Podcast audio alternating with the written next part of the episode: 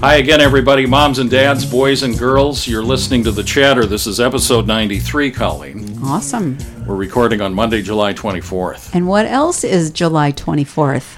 Oh, St. Charbel's uh, feast It day. is. St. That's your guy, St. Charbel, and it's Tom's birthday. Well, all right. Cards and letters are welcome. That's here. right. Or cups of coffee. Yes. Doing yes. that. Our guest is Liz Yore. We're going to talk about your children.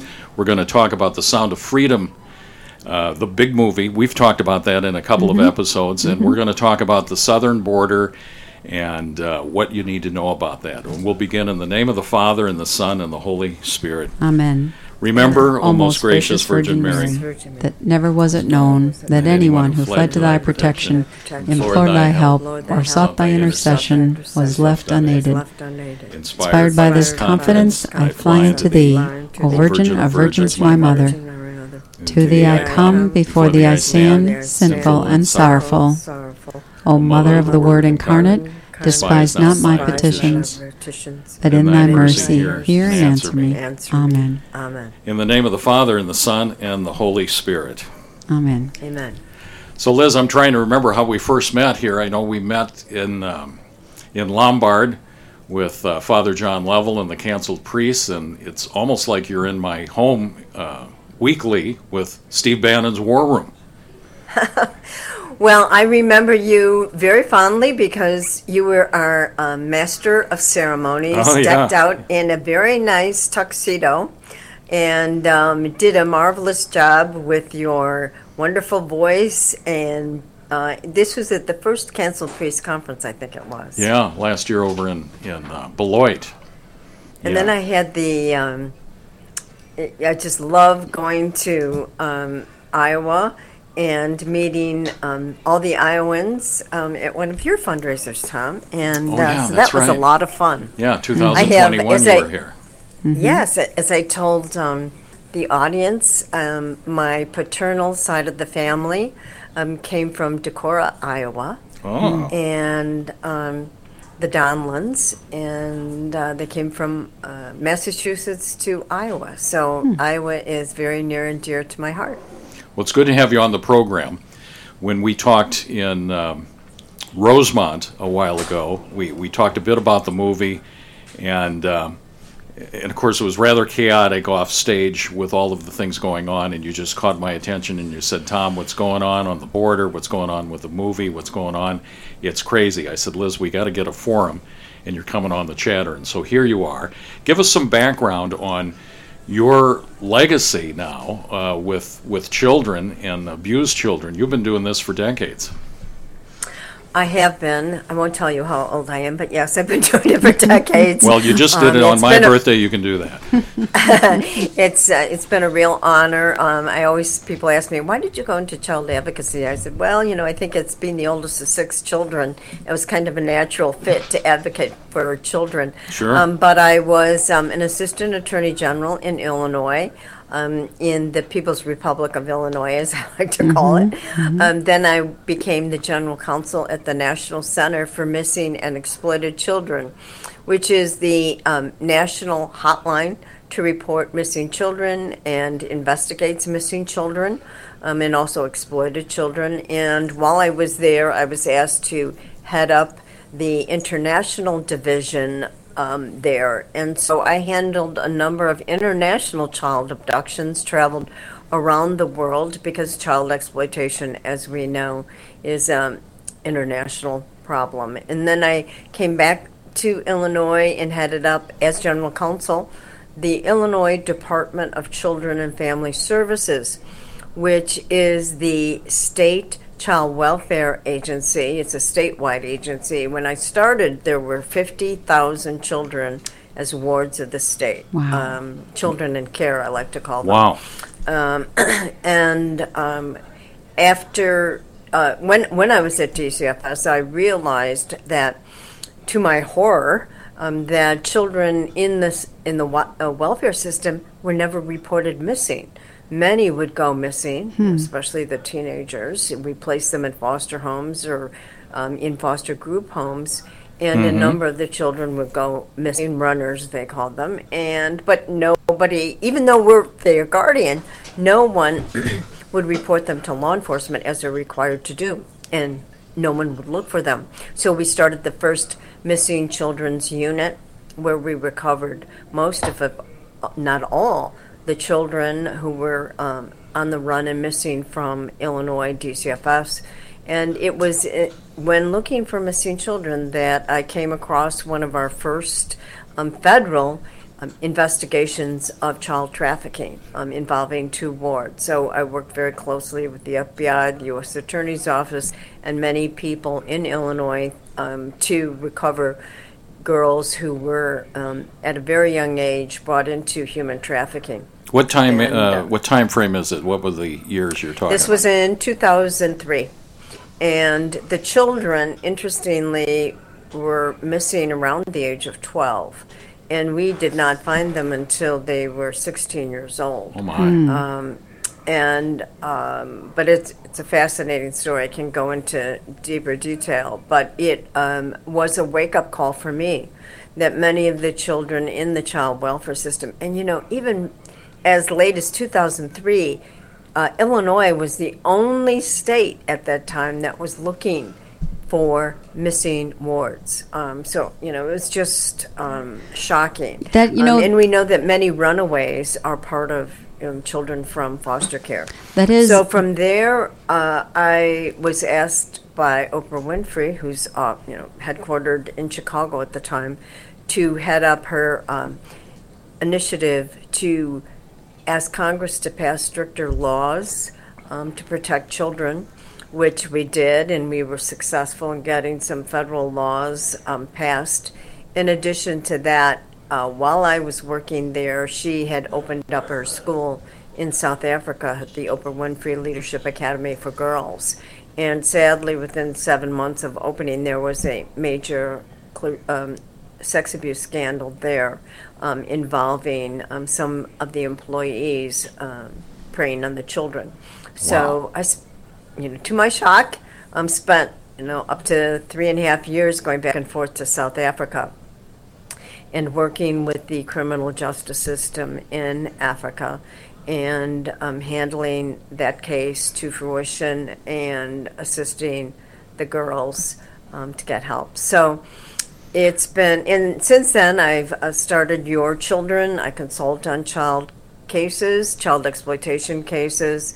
I do a lot of speeches, articles, um, both on child exploitation, child protection issues, as well as uh, issues involving the Catholic Church, because in my travels I was involved in a number of clergy abuse investigations. So I'm equally committed to um, really exploring church issues um, and as well as waking up the public and educating the public on the issues of child exploitation. Because so, Liz, I got to ask you, you. This is the this is the time frame 2003 when you're getting into this, and, and would would it be fair to say that this is when you became aware of the problem?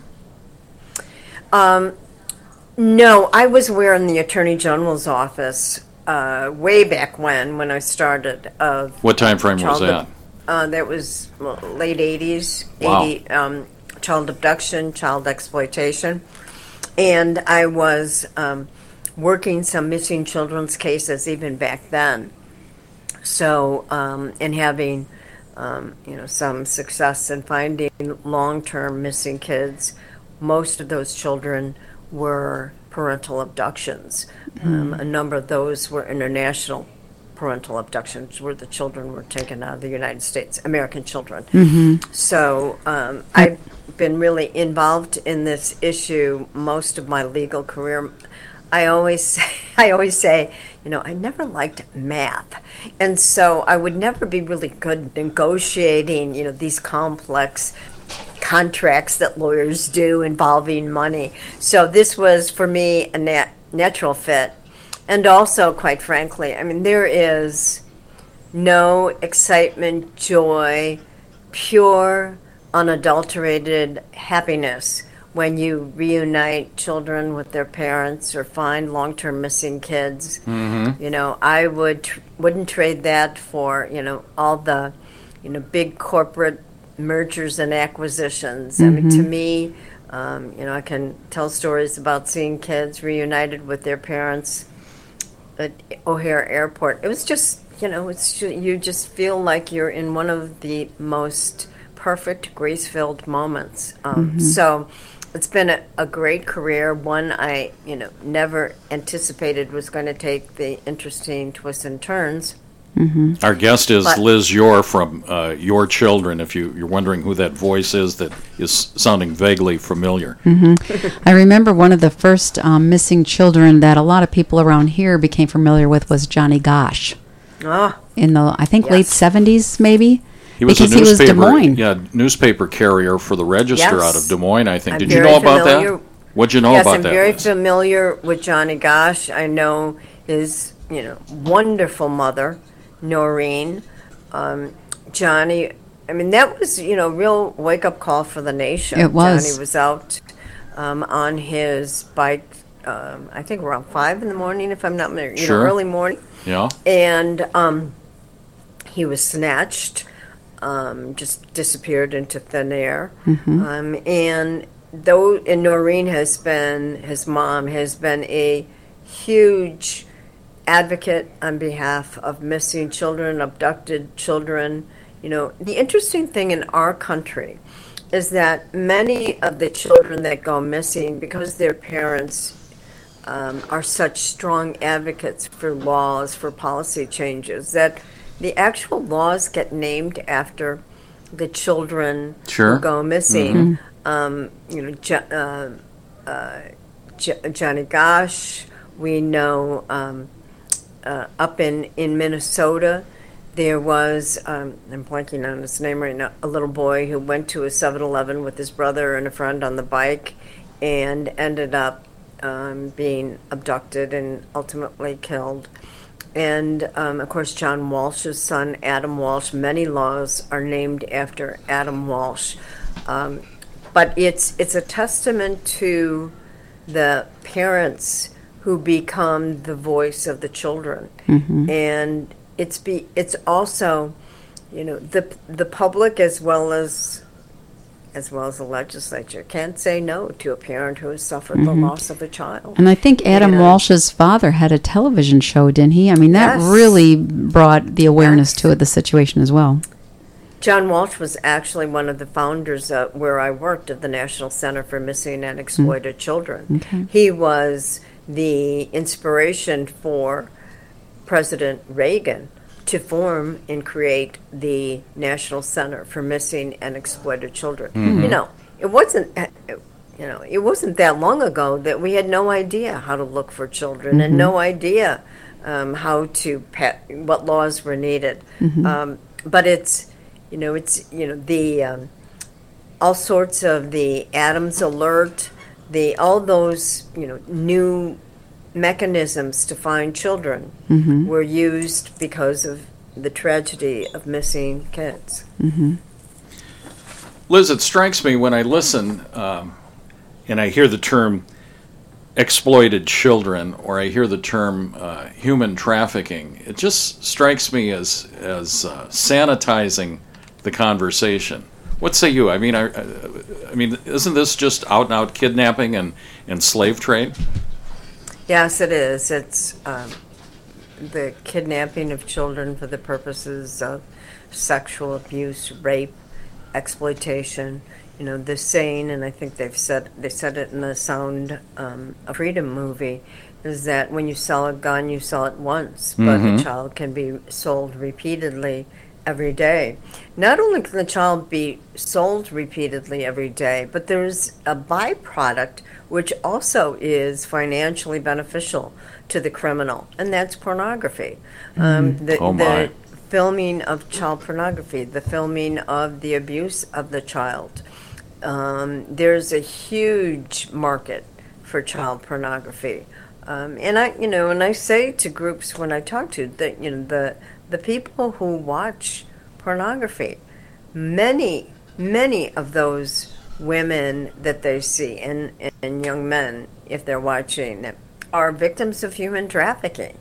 And so they are you know, contributing obviously as consumers of pornography um, to this vast what the, you know 10 years ago we called it a 150 billion dollar industry global mm-hmm. industry they're still calling it a 150 billion dollar it's mm-hmm. probably 10 times that right now mm-hmm. um, it doesn't really matter it's a billion dollar criminal entity organization that exploits children it is um, people cannot imagine how heinous and you know, the these kids are drugged, these kids are beaten, these kids are given alcohol, um, they are abused and tortured so that they become compliant for the traffickers. In one of the human trafficking cases I worked, um, the girls were living so always start always hungry, always hungry.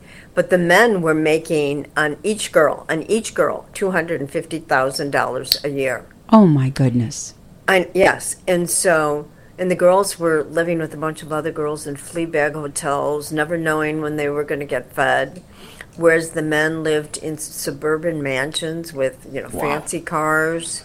Um, it um, so it is a slave trade, um, and um, it's you know that um, abuse. You know, all these kids you know fall under this what we call the Stockholm syndrome. Mm-hmm. First of all, they're afraid to leave their trafficker. You know, everybody said, "Well, why don't they just leave?" You know, why don't they? You know, just. Um, first of all, the trafficker threatens that they're going to kill them or their family. I know where your family lives. You leave. I'm going to kill your mother. I'm going to abduct your little brother. You know, those are the kinds of threats that keep them with them. Um, and um, so, you know, it's. You know, it's been going on for a long time. It's increased because of the internet, mm-hmm. the easy access of child pornography, the easy access to call up and get a victim. Mm-hmm. Um, it's it's become just two clicks, and you're and you have what you're looking for. Um, you know, I did. I was involved in a documentary called Playground, and it's on YouTube, and at least the trailer is, and you can see it for free. Um, and the police officer talks about going on the internet, and these primarily men would say, I want a 10 year old boy, I want him with blonde hair, blue eyes, and I'm coming into, flying into Atlanta, and I'll be there at 9 o'clock and bring him to this hotel room. I mean, that's you know, so any and all fetishes. I mean, it's it's the deep dark underbelly of the internet. I mean, it's it's almost like ordering a pair of shoes. I mean, all the specifics yeah. of what they yeah. want is just. Liz, hold, hold, that hold that thought. We got to hold over on the break here. You're listening to Liz Yore from Yore Children. We're going to talk about the movie uh, the, with Jim Caviezel coming up. We're going to talk about some of the uh, ideas Liz has to uh, pass this on to the next generation, and, and we're going to we're going to get deeper into this. Good. 98.3 KCRD, you're listening to the chatter.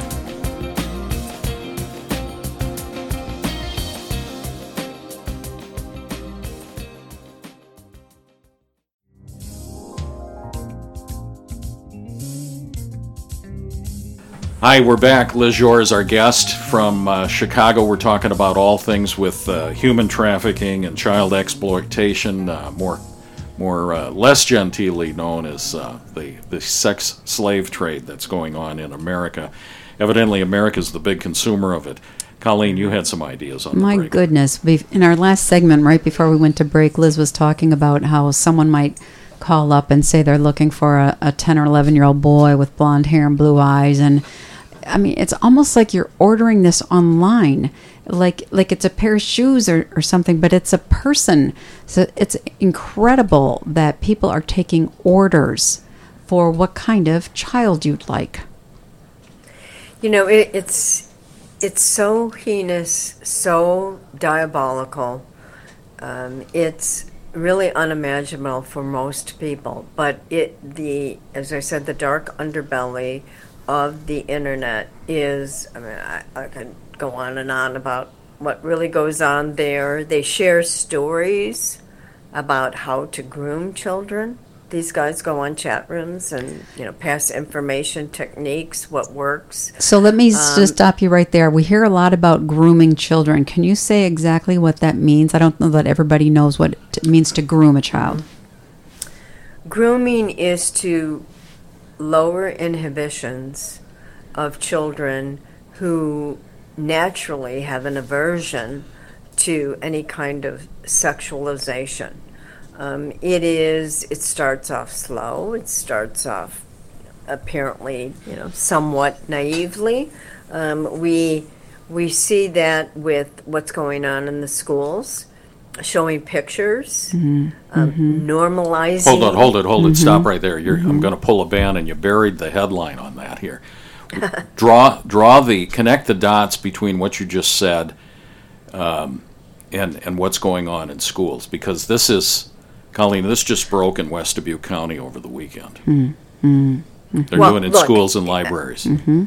Yeah, I mean, I just saw an article a few weeks ago um, where they caught five or six teachers on a Zoom call sharing um, tips is to get kids to um, be more comfortable in you know in these sex ed classes and talking about various sexual issues mm. to, i mean issue, sexual issues sexual positions mm. i mean it's it, it and I almost jumped out of my seat because I was like, "This is what the predators do on the internet in chat rooms. What, they what share uh, information." What zip code was this, uh, Liz? Do you recall? I wanted. Oh, oh, wait a minute. It was Illinois. It was the Midwest. It was in the Midwest. It mm. may have been. I think there were a couple of states: Illinois, Indiana. I don't know if I was involved in it, but I I could not. You know, it was just this. You know, they the left does not like you to call it grooming, right? They got all they got mm-hmm. all defensive. Oh, we're not grooming. No, no, no. Oh, I mean, if you look at the books, if you look at what goes on in Drag Story Queen Hour. If you look at the teaching materials, mm-hmm. this is precisely what the pedophiles are doing online, sharing information, sharing tips, sharing pictures for their friends, passing kids back and forth. This is grooming that is going on in our schools. I mean, you've seen the books. I mean, I've seen. I mean, it is unimaginable. And it's not only going on in the schools, but it's our tax dollars that are funding it. That's right. These, and you know, and when, and this is this is an appropriate topic for a Catholic radio station. Why aren't we talking about the importance of innocence? Why aren't we elevating innocence um, as as a goal to keep our kids as innocent as possible for as long as possible. Mm-hmm. Um, this is, and instead, the sexualization of children is scarring them for life, confusing them for life, to say nothing about the fact that they're not even getting educated. Um, and what kind of adult would take glee and interest in, and I can't even mention the things that are in these books. I mean, I, you know, on, on radio. I mean, I, I mean, I can, you know, oral sex, all different types of positions. There, this is for kindergartners, first graders.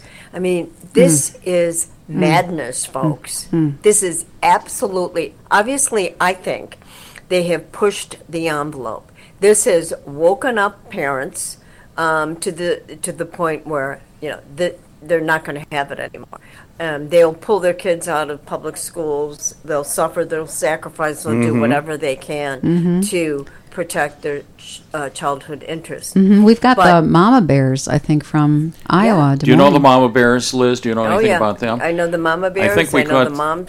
I think we caught something over the weekend of that. Moms of Liberty, Mama Bears, but um, they, they got they got the uh, the Saul Alinsky tactic, uh, where they were isolated and and uh, now they're now they're radicals. They're mothers who are standing up for their children's, uh, so they're not being groomed, and and that's being portrayed as being radical.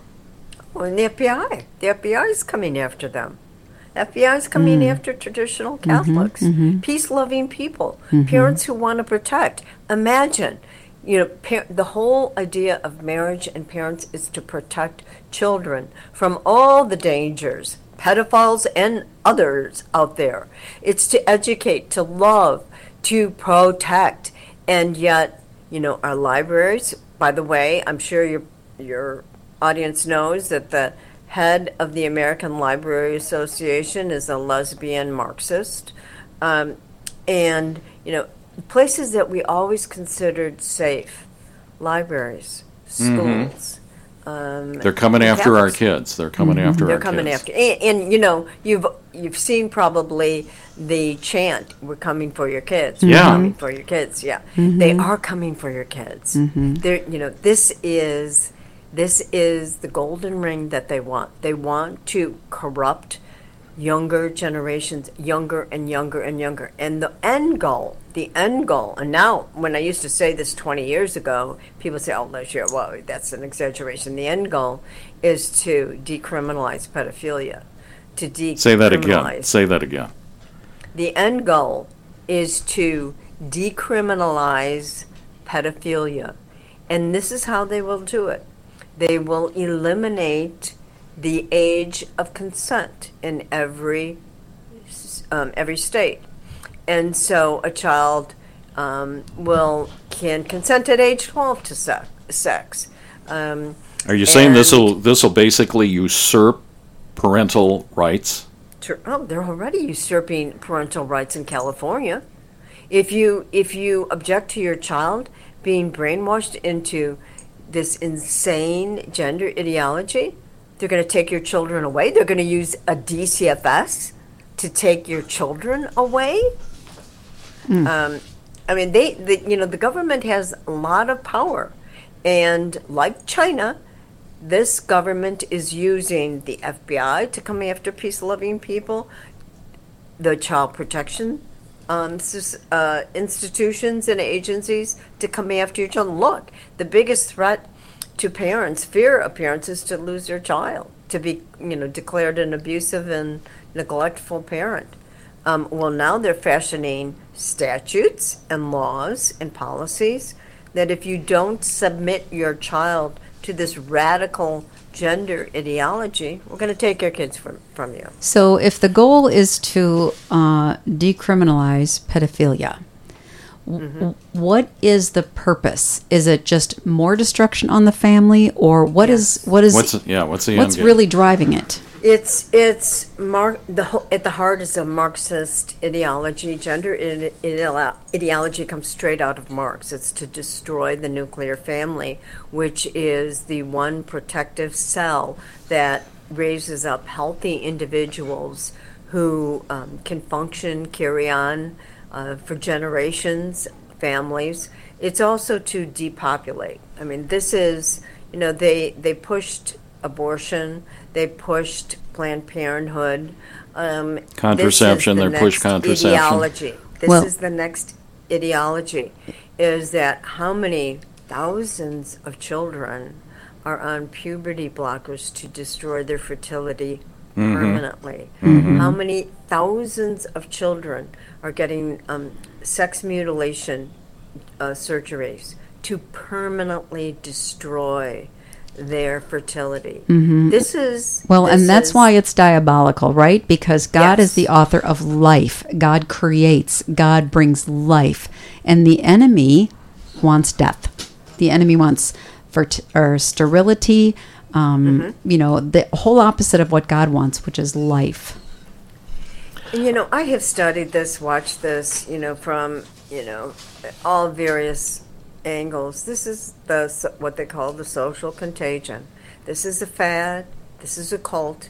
It's a mo- much more dangerous cult, but it, because it's a cult that be, is being driven not only by the government but by corporations, by schools, um, by every imaginable entity with power out there. Um, they're all on board and they all have incentives. Look, you know, a child who has gender reassignment surgery um, is permanently a patient in need of medical intervention for the rest of their life and pharmaceuticals for the rest of their life. Say that again, Liz. I don't think people are picking up a- on that.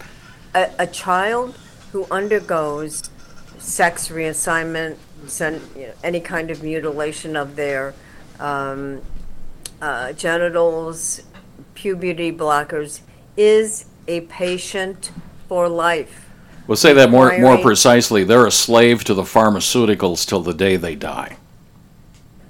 Is that true? Right. Now listen, this is the thing they don't. Yes, this is what they don't want you to know. John Hopkins Hospital, who did this gender reassignment surgery in the 70s, stopped doing it. Look up Paul McHugh. I would urge uh, Dr. Paul McHugh. They stopped doing the surgery, you know, John Hopkins, uh, because they found a huge suicide rate afterwards. Um, and you know, and the threat, of course, is your child's going to commit suicide if you don't let them have the surgery, right? Well, no, Right. the opposite is true. This and and secondly, they also found out the dam realized the damage that was done to children. There's a Denmark study um, that's just come out in Denmark. You know, free to be me. Denmark has been doing these surgeries for a long time. I think the country is now outlawed them, and the research is now coming out about the suicide rate Wow. of children, of people who have undergone these surgeries. Look, this is part of it is cult, social contagion, the fad that is just a mania right now. It's a mania. Part of it is um, mental, severe mental illness. I mean, you look at Dylan Mulvaney. Mm-hmm. My goodness. Mm-hmm. I mean, mm-hmm. that guy is just, you know, talk about, you know, stuck in, not stuck even in adolescence, stuck in childhood, the narcissism, the exhibitionism. These people are profoundly in need of mental health intervention um, and not, you know, lop off their private parts. And the courts, one after but- another, the courts are just, um, when they say justice is blind, they're absolutely right. I mean, it is incredible how one justice and one, It is. one uh, jurisdiction after another is incredibly crazy.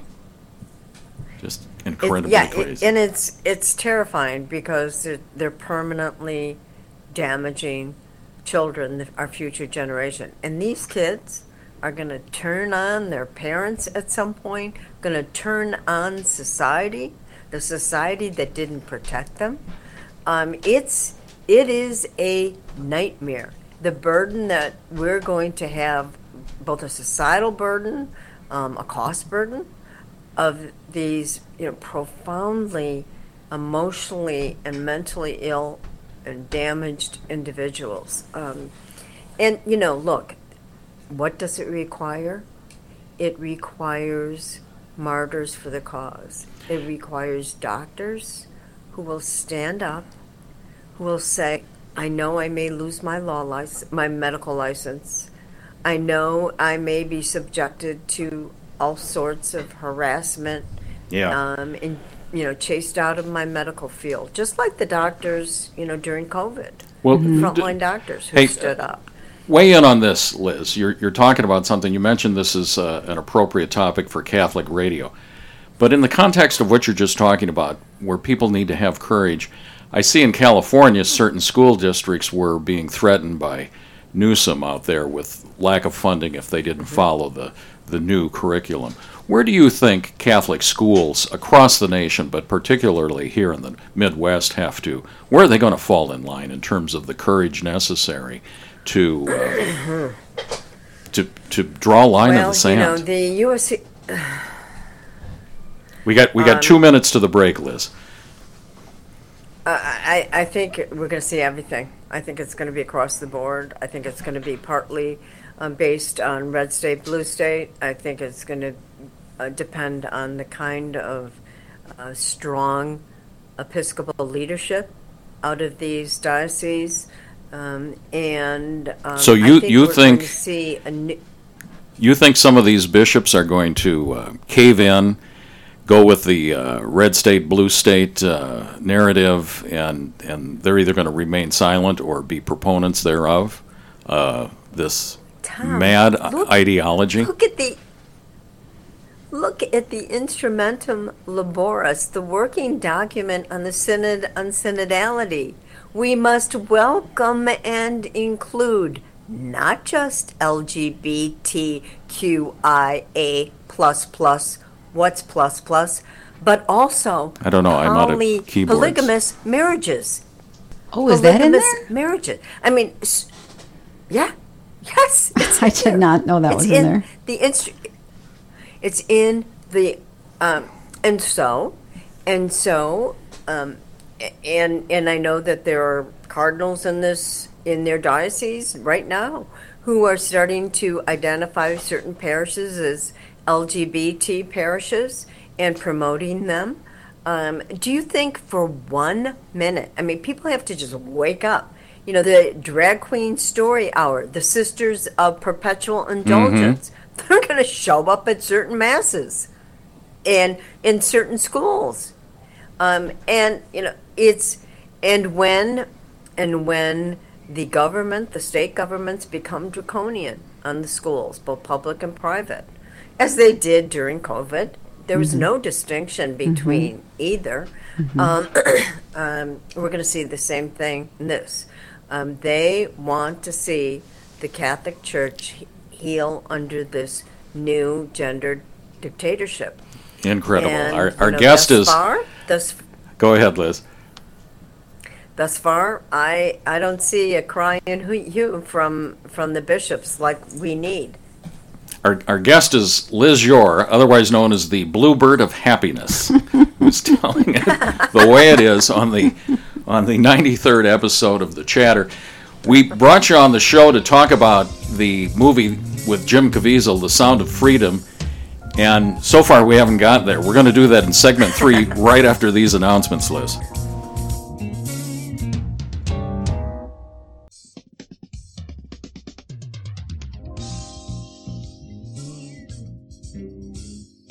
We're back. This is the Chatter, the 93rd episode on FM 98.3 KCRD and the mobile app. We've been so ingrained, we haven't even mentioned the sponsor. We haven't even mentioned that. We're sponsored by Hotworks over on Holiday Drive with two L's. Yes, and I want you to go over and tell tell um, Tell Melissa. Melissa that they don't talk about you on the show. So go go say hi to Melissa. So thanks to Hotworks for sponsoring Absolutely. the chatter. Yes, and now we you. haven't even talked about the whole reason we brought Liz on the Go show. for it.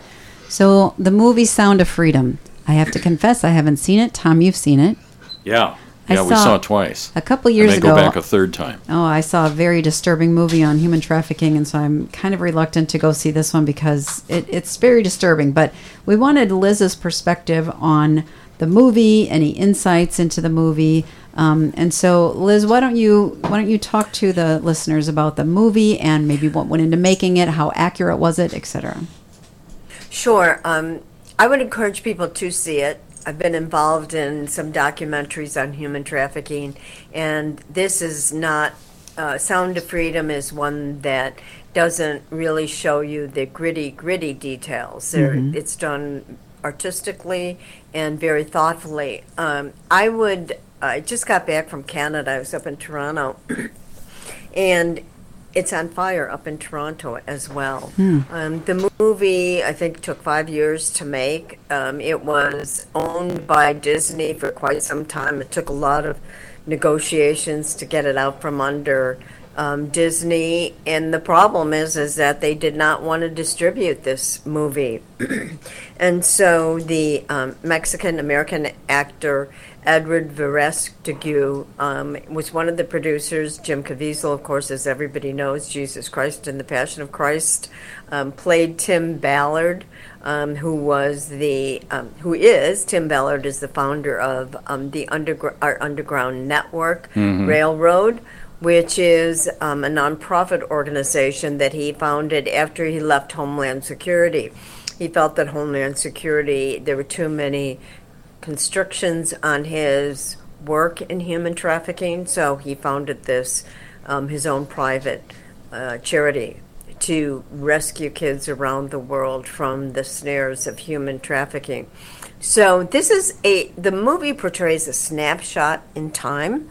Um, it, and it involves largely an international abduction um, where the children were lured um, to become little models. And when the father dropped them off, and when he comes back to pick up the, I would say it's a eight year old and 10 year old girl, boy, um, the children are gone. And so Tim, the story of Sound of Freedom is Tim Ballard chases down uh, these traffickers. Um, the the brother and sister were separated. The brother's found first.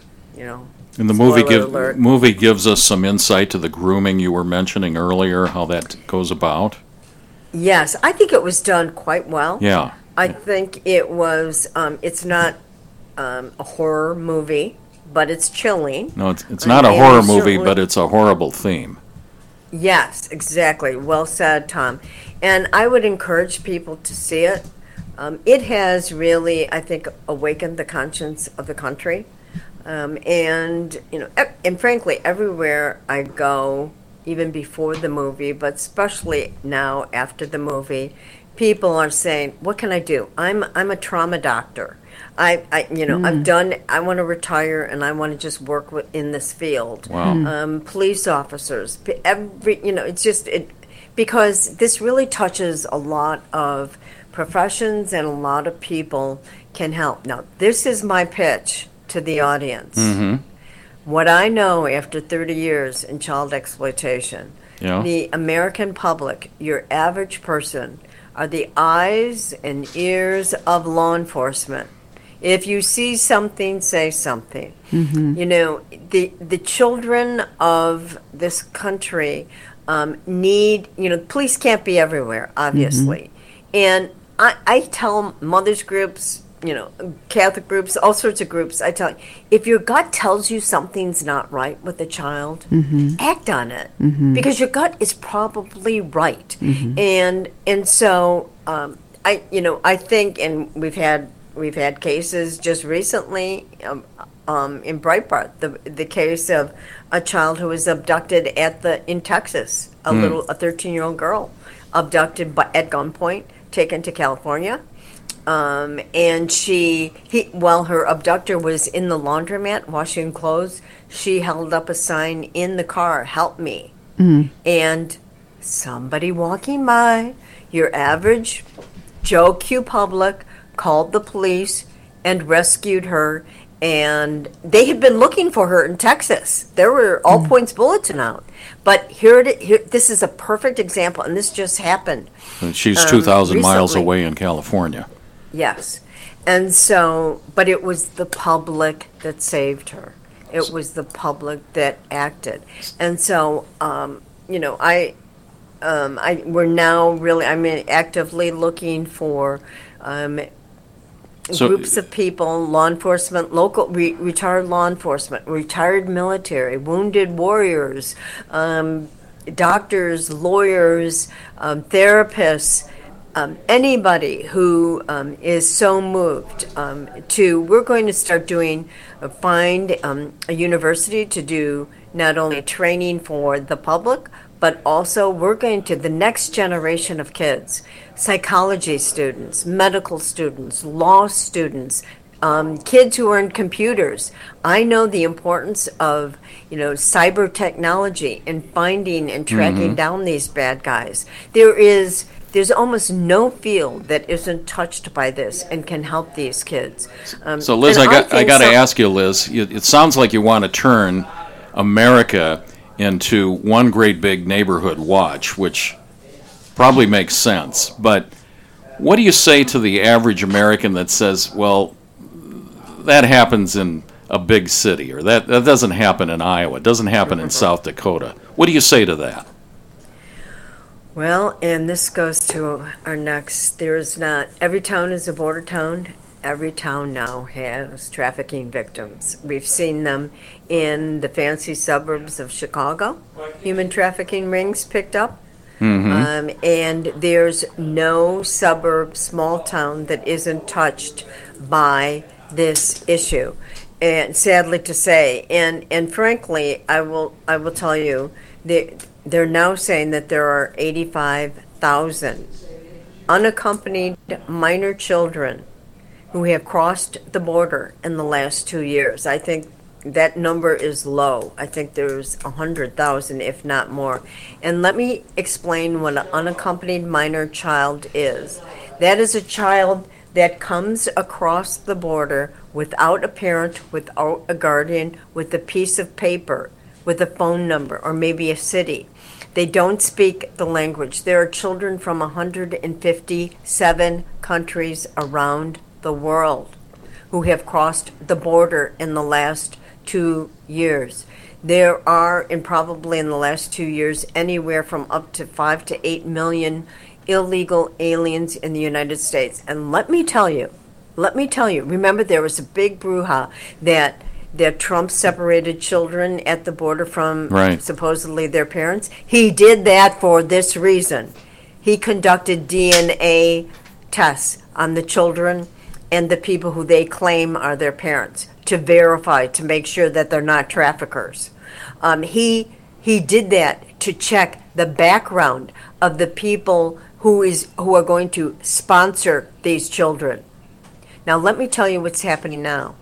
These children, there's no DNA given, there's no fingerprints given. They are dropped off with people who say they're sponsors. Many of these sponsors are illegal aliens themselves. They're not doing, I mean, this is so horrendous. It, being in the business that I was in, they're not doing background checks of any criminal background checks of any of these people that they're dropping these children off. There are no requirements, there are no policies. There are houses with, we know from whistleblowers, 20 and 40 children living in small houses um, uh, with strange people.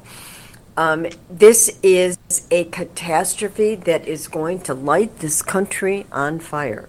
They, this is, you know, there are there are so many children who are falling victim because I will tell you the number one rule regarding human trafficking and regarding predators, and we know this from the church predators go where the children are. We know that they're predators in teaching.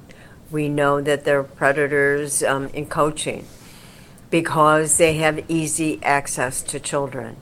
Well, we have no idea the number of quote unquote sponsors, chil- people who are raising these, who are taking custody, legal custody of these 80, you know, 100, I don't know how many hundreds of thousands of children have come over the border. This is a report that I have received from the House Minority Committee about the state of these children. They are living in poverty, in human trafficking, in labor trafficking, and guess what? 85,000 at least have gone missing. They're not tracking them. They don't know where these children or people are. They are gone into the interior of the United States, falling victims to the worst of the worst in this country. Um, it's, I, I mean, and you know, one of the primary facilitators of this child trafficking at the border is Catholic Charities, who's getting hundreds and hundreds of millions of dollars from the federal government to put these children, unknown to them, on buses and on planes and dropping them off in the middle of a big city to a dress that they may have a piece of paper on. I mean, to a person who they have no idea is. This is happening every day. I mean, two, what was it, 200, over 200,000 illegal immigrants came over in one month. Just nobody knows who, who they are or where they're at. And, and um, the, the criminal activity, they've emptied out jails in, in Central America. They're pouring over from Cuba and Africa and Pakistan. And just to show you what a catastrophic societal problem this is, um, children are coming from deep in Mexico where they speak a Mayan. Um, in Mayan language, ancient Mayan language that no, there is no translation for. Nobody even understands it unless they lived in that village. people are coming from Pakistan. There are 81 different languages in Pakistan. How are these children and people going to access medical services, educational services, work, um, I mean, communicate? Um, but this is the catastrophe that's going on right now. And the information has been totally censored. Uh, unless you know where to look for it, you're not going to find it. But the, ch- you know, I used to say there, th- you know, 350,000 children in human trafficking in the United States. Mm-hmm. It's got to be a million now. We have no idea how many. It's just, I mean, to throw out any number is really ridiculous because it's so, um, the problem is so huge. You make it Um, sound like these, uh, did you call them sponsors that are coming to pick these children up at the border or whatever centers? I- You you make it sound like it's curbside pickup, Liz. Some of it is curbside pickup. It's dump and run. They're dumping these kids at hotels. They're dumping these kids at, you know, flea bag houses, trailer parks, dumping them, dumping and run. Nobody's hmm. checking on these people. You know, let me just give you a snapshot. A child who comes into care in DCFS, a child who's been abused and neglected by Sure. their parents, we, if we put them with a foster parent, that foster parent has gone through six to eight weeks of intensive investigation and training. We go through their homes. We check the cribs. We check all sorts of references. We do an FBI background check. And even then, and we make um, a- anonymous uh, visits and do not, it's just to make sure that the child is taken care of. That's the extent. I mean, that's a quick version, but to make sure that foster parents are loving and kind and capable and able to protect these children. Uh, these kids are being thrown to strangers. It's it's it's total madness, and it is the it's negligence on the part of the Biden administration, and that's why, my friends, that's why they have taken down many of the Department of Justice website. They've scrubbed on international human trafficking, on the crimes and policies that they put in place because they don't want the American public to know to go on the Department of Ju- Justice website and to see all the federal laws that our administration is violating.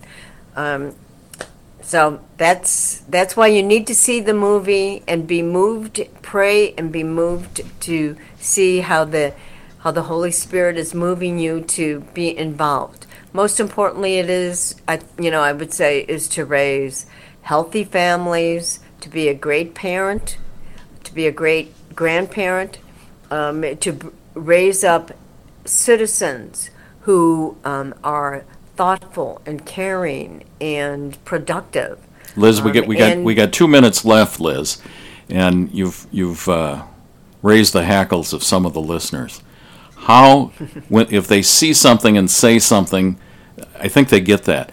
Uh, to whom do they say this here? What what are some practical steps Practical, that we yes. can give people to uh, take action when something doesn't look right? Yes, okay, so I would, you know, in the old days it was top down. I would now start with your local sheriff and your local police department. If you see something, call your police department. Um, because don't call the FBI, call your local police department.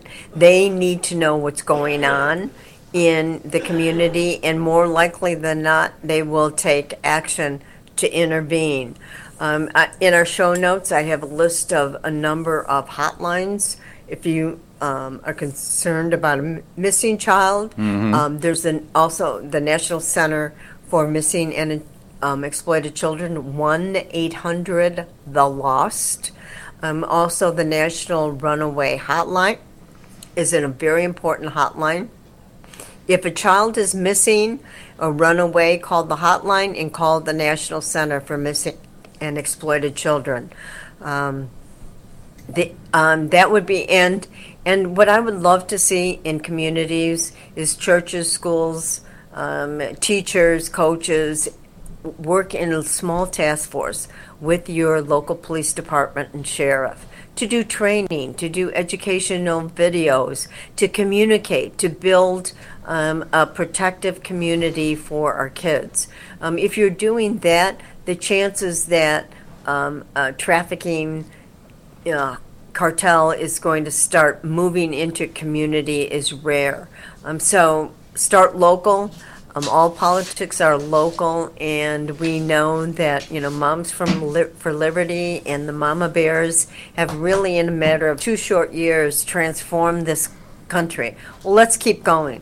Let's keep protecting our children. Let's keep them innocent, and um, let's save our beautiful country. That's a nice way to end on a note of hope that we can do something. Liz Yore has been our guest. She's um, with Yore Children for for decades, and uh, we've got all your show notes, Liz, uh, uh, ready along with the Bright uh, Bart report that you did. It's yorechildren.com, and it's, it's your is spelled Y O R. That's Liz's last name, Y O R E, Y O R E children.com is Liz's website. Liz, thanks for being Well- our guest.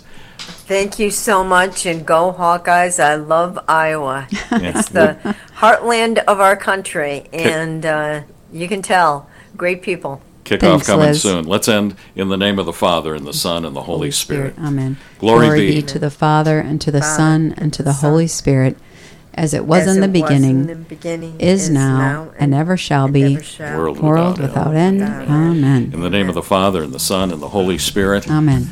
Episode 93 of The Chatter has come to an end. Tune in again next week. We love you.